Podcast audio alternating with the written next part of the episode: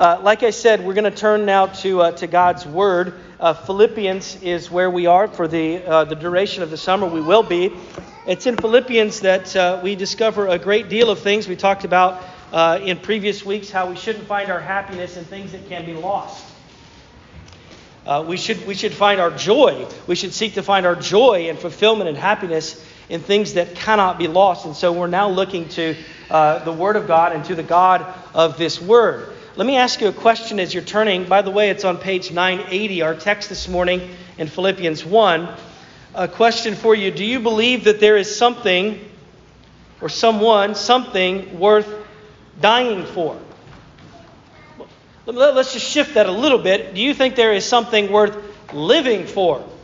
It's, it's kind of a silly question. Of course, there is in your life. That's why you have your priorities. That's why you have your schedule. That's uh, reflected in how you spend your, your, your money and your energy. All of these things show up. The, our priorities convey that we do believe there are things worth living for, uh, and in many instances, even dying for.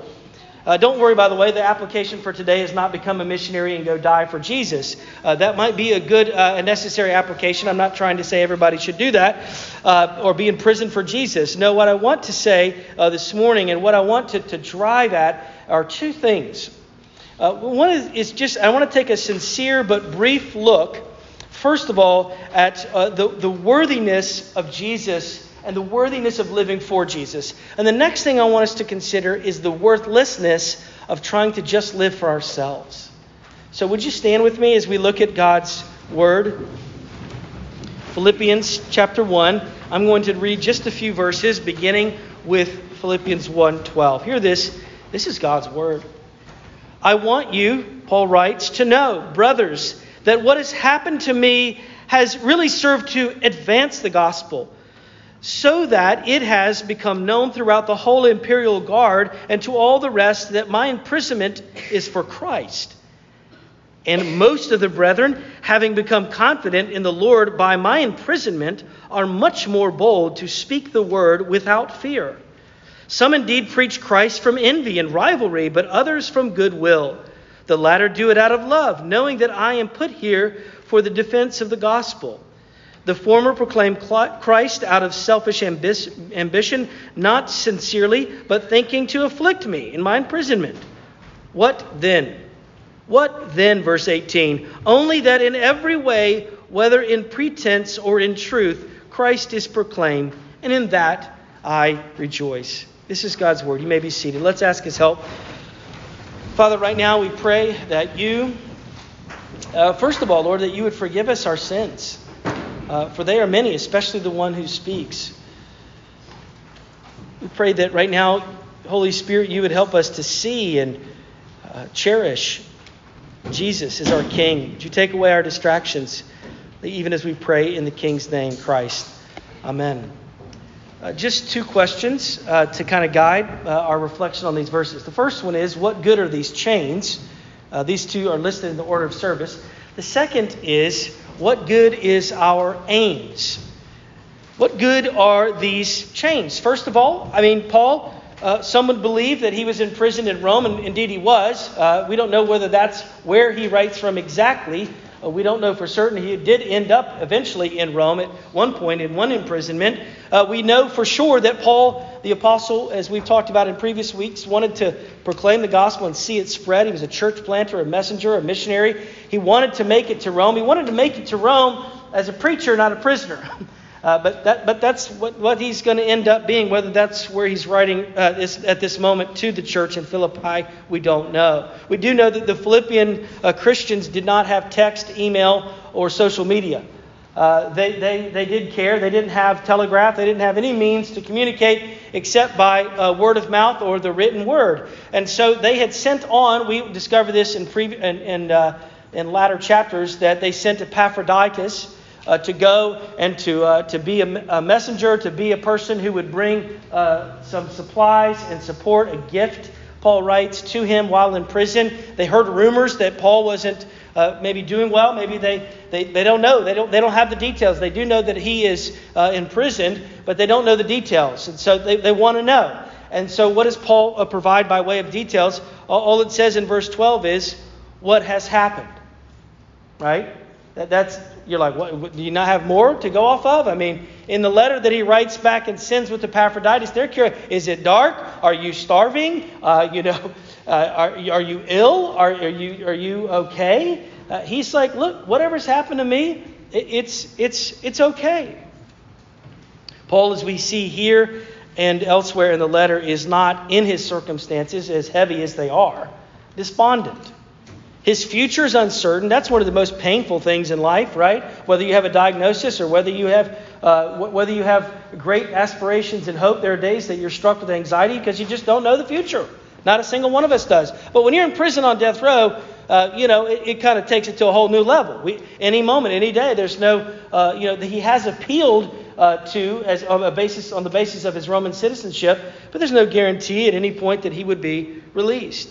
His imprisonment is one of, of, of injustice. He, he doesn't, he has committed no crime. He's awaiting an appeal hearing, but he doesn't take on the badge of victimhood, as popular as that may be today. Uh, he doesn't take that on. He instead is not complaining at all. He's under a form of imprisonment or house arrest. House arrest would have been where, uh, where Romans would have imprisonment would have been shackled and chained to a guard.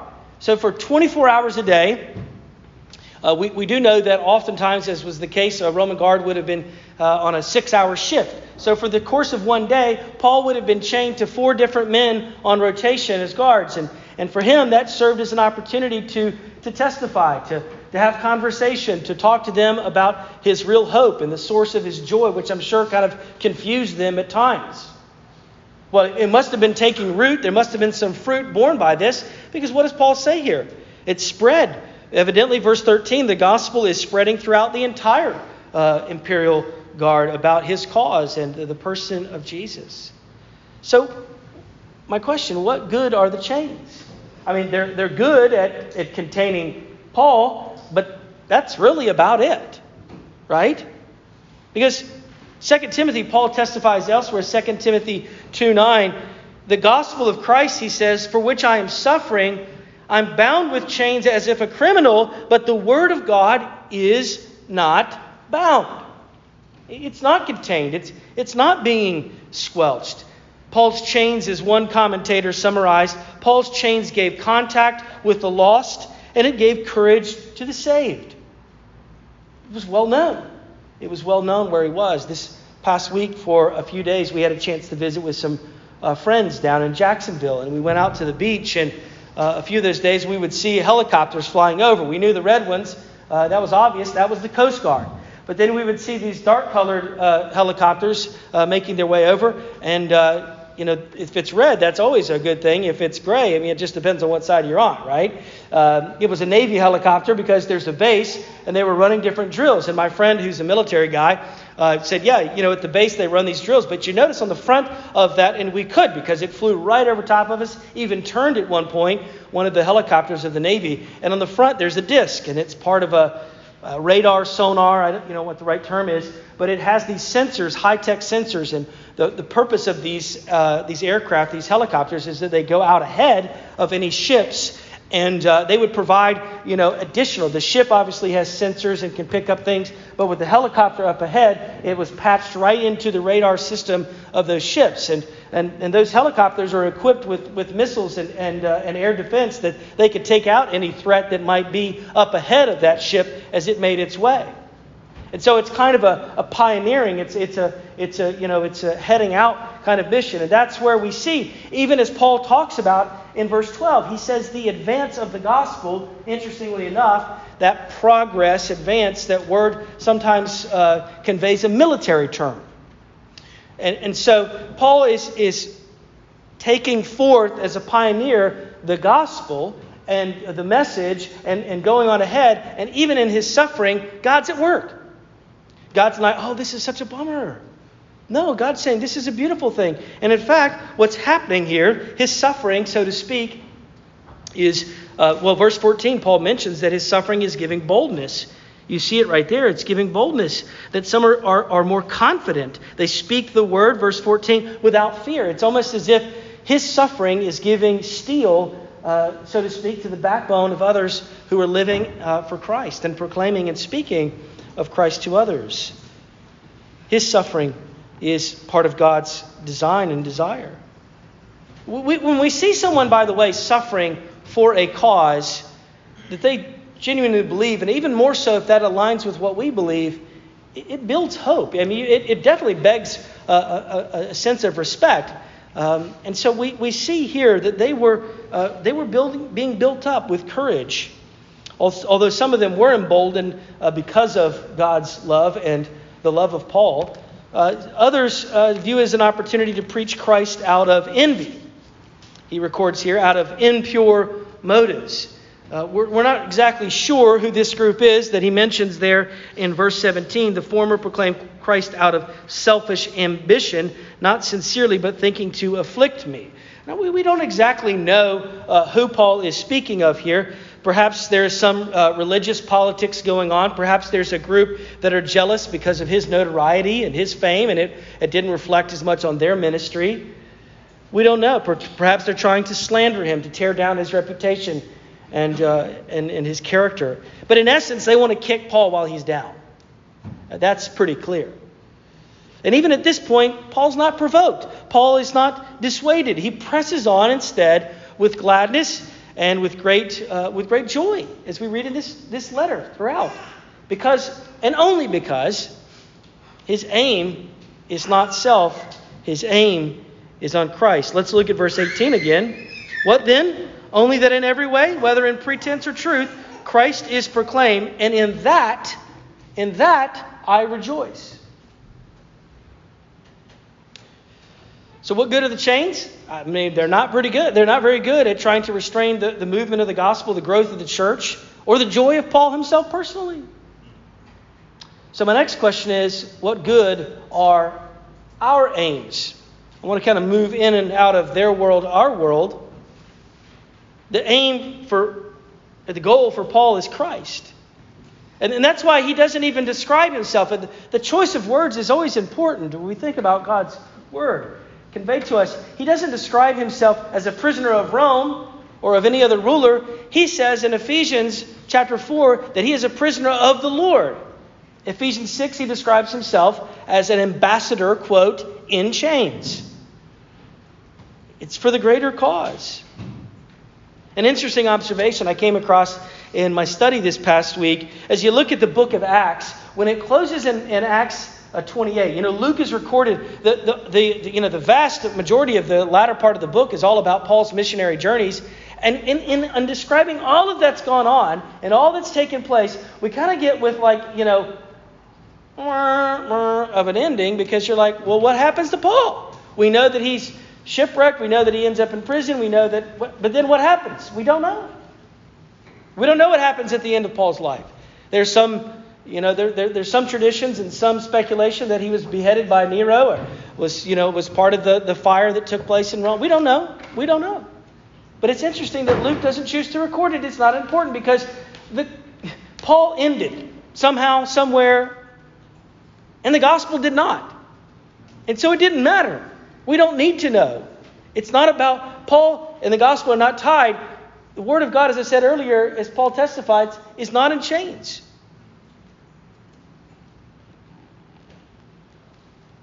Of course, the spread of the good news of the church is something that began to take root all around the world, uh, the likes of which nothing has ever been known in, in the history of human civilization. It's just remarkable. Nothing has contained the church. And it's not in light of, of, of you know, personal and political freedoms that it's gone forth. In fact, it's so often in spite of those things. That's true all the way down through the ages. And a, a great example of this at various times and turns, even in the last hundred years, is in Marxist and communist regimes where they've tried so desperately to squelch the gospel, and it's always proved to be a major backfire. It's a forced atheism. It is a, is a secular opposition. Um, does it work? Political power, manipulation, starvation, uh, imprisonment. It, does it work? No, it does not. One example I'll give Thomas uh, Ogden, who's a theologian, wrote and doing some research many years ago in Christianity Today, wrote an article called The Church That Castro Could Not, Could Not Kill. And in this article, he writes about despite the fact that 35 years of oppression and miserable economic conditions under the tyranny of Fidel Castro, the church grew, get this, tenfold. Tenfold. The things were, things were extremely grim after the Soviet Union uh, collapsed. Things were extremely grim uh, and challenging in Cuba. But nevertheless, as a faithful Christian made note of this observation of the church, he says, the search, this is the, this is the society. First of all, he says, the search for meaning in the face of, that, of, of what they experienced as a whole in that country. He says, the search for meaning is just as crucial as the search for bread. While the economic, uh, while the economy around us uh, is falling apart, Christians are living in a state of special grace. It is not difficult for the Cubans to see the difference between the people of God and those who are desperately trying to live without faith. Ordinary Cubans are becoming uh, aware of the church as the life saving community of hope. It's continued on down. The church is, is thriving and growing in Cuba to this very day. Their aim was like Paul's. Their aim was like the, the church in Philippi even under their persecution, intimidation. Their aim was not survival, it was not self interest, but faithfulness. Faithfulness to Christ in their calling. Paul's aim is so clear. It's so clear that he is actually content to suffer. He's actually content that his enemies would be a part of the greater cause. That is strange, isn't it?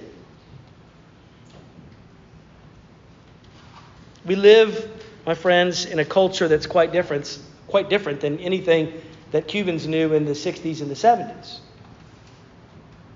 We have a great, it's a great deal easier for us, tempting, meaning easier, tempting to find and to enshrine and enthrone and worship things like convenience and comfort and entertainment and self advancement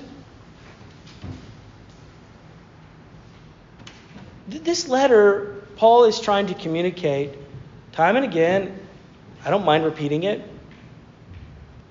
joy. But, but, but joy through strange and unpredictable portals and avenues and ways that God would actually propose suffering and rejection for the living God, Christ, and His gospel. Does it cost you anything to follow Christ? Does it cost you anything to follow Christ? Does it cost you anything to speak of Christ? not with your personal freedom, but certainly relationally, it ought to. And that's okay. Yes, indeed, it should, and yes, indeed, that's all right. It's perfectly fine. It's so counterintuitive that Jesus would actually say this later in Luke's gospel, we'll find out next spring. Luke 9, he says, For whoever, would, and just think about all the striving, all of the chasing, all of the, all, all of the energy and, and, and, and, and, and drive and ambition that we throw into making a name and making money. Think about this. Jesus is saying this, Luke 9, for whoever would save his life will lose it, but whoever loses his life for my sake will save it. And then get this. Get it loud and clear. As so tempting and deceitful, the deceitfulness of riches. What does it profit a man if he gains the whole world and yet forfeits his own soul? Now, now Jesus is not against riches. But riches can deceive. You can turn in and trust yourself, serve yourself, entertain yourself, navigate life by yourself. How's that going to work out? Well, it may work out gloriously on the outside. And inside, as you search for meaning and we, we, we, just, we just flounder around it's just vain. It doesn't give us joy, lasting, true joy. It's so upside down. It's upside down to think that opposition to the gospel would serve to advance it, to cause it to, to flourish. That it's not, it's counterintuitive to think that my selfish ambition will actually get me nowhere and backfire. It is counterintuitive to think that to surrender our lives is to experience the fullness of joy.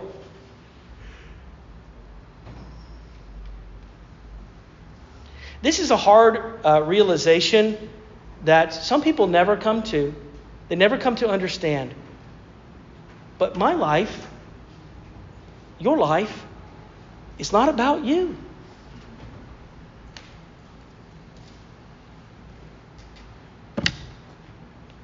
I hope you're not disappointed in hearing that. Maybe you are. Maybe you need to surrender to Jesus right now, today, because you will find it. Prove me wrong. And you won't, because all hinges on Jesus being alive, and indeed he is. He either is or he isn't. This is either a miserable lie or it's altogether true. We should surrender our whole lives to him for the sake of his glory, for the sake of your joy, my joy. But don't make it all about you. Warren Wiersbe, who is a, a famous teacher and author, talks about a time in his life when he was in a severe uh, auto accident and he had to spend a, a long a season in the hospital. And in the course of this time, I guess someone, uh, others must have known of this, and, and someone who was a complete stranger wrote to him while he was in the hospital. He wrote him a note to encourage him. And then he wrote him another note, and each one got even better. And this is what Wiersbe uh, writes. He says, when, when, he, when I was able to get around, he met up with this man personally. He said that he was amazed to discover that this man who had been writing him was blind. He was a diabetic. He was handicapped because of a leg amputation. And by the time that they actually got to meet, he had lost both his legs to amputation. And he uh, was called to care for, this man was called to care for his elderly mother. Wiersbe writes If a man ever wore chains, this man did. But if a man ever was free to pioneer the gospel, this man was. He was able to share Christ with a broader audience than most any of a pastor. Why? Why? How? I mean, this is supernatural. This is not, we said it already. To find joy is a spiritual grace, not a circumstantial coincidence. This man's life is not aligned to experience joy, and yet he has so much that he can spend time and energy invested in the single minded pursuit of Jesus, proclaiming Jesus, reminding people about Jesus, encouraging people who are in the hospital. Wow. What is your aim? Where, where is your joy right now, or your perceived joy out there or back there? You know, if I could get back to the glory days, or if I could just get there on the horizon. Do you scroll? Do you? Honestly, do you scroll through the pictures and the stories and look out horizontally and compare and wonder why can't my life be like so and so? Some of you are, some of you are tempted to say no because I got it all made.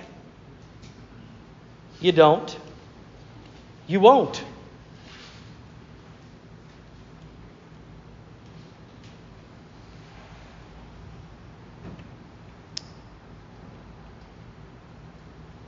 Friend of mine this week said to me, this is a great quote. He said, Comparison is the thief of true joy.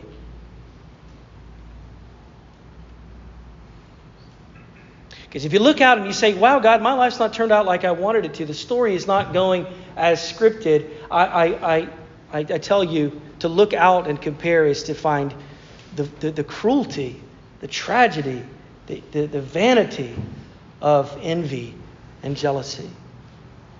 I, I know it's tempting. I've stepped right into it, and it's robbed my joy. What is your aim? What's your goal? We can Followers of Christ here today, if you're not, please come to Jesus. Please. By faith today. Turn. Turn from selfish living. Trust Him by faith. Nothing but the blood of Jesus. But for those of you who are followers of Christ, I tell you this morning, I remind you that we must and we can live and speak and serve Jesus, speak of Jesus, to be focused on Him and not fixed and preoccupied on my own security, my own comfort, my own reputation, because others need to hear it.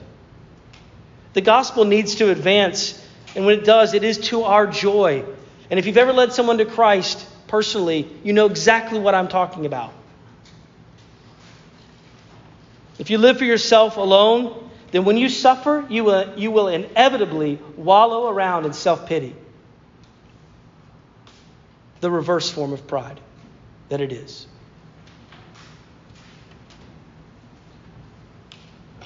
This is, just, this is precisely the inverse of what we see in Paul. What we encounter with Paul, he knew that the hand of God's providence, as sour as it may have been at times, that it was his control, that it was his authority that was on his life. God was working in and God was working through his life. Not, not, not, not in spite of, but in light of literally Paul's suffering. But Jesus was, and Jesus is worthy. Who else is worth it? Right? When we serve, when we're embarrassed, when we put our neck out there, when we have to, you know, we have to make a decision that is, is unpopular. Who else is worth it?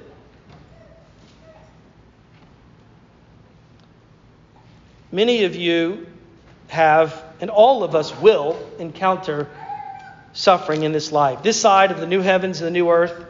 And friends, there are brothers and sisters in other parts of the world that are pre- uh, suffering precisely because of their faithfulness to Christ. They lose their jobs. They, they, they have family and friends that would disown them. They have to sometimes face grave circumstances and consequences because they live primarily in Muslim and communist countries they face the threat of imprisonment and worse. Again, Jesus was, Jesus is worthy.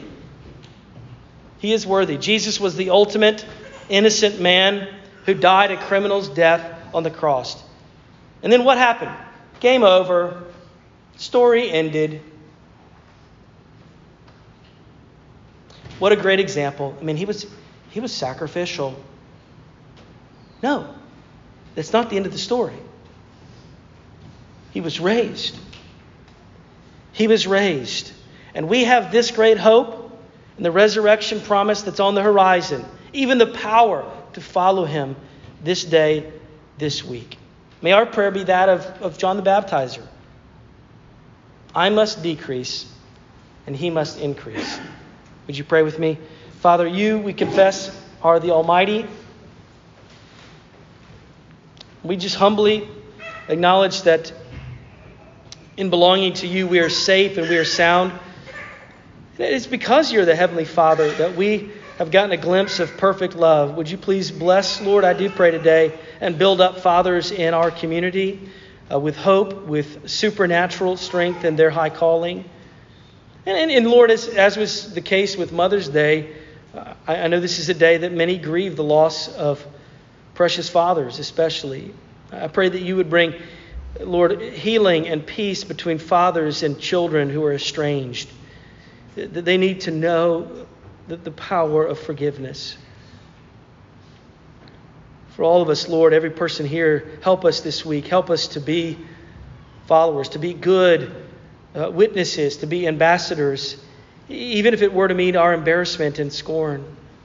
Lord, we do pray for those who are followers, brothers and sisters who are in parts of the world where persecution is heavy.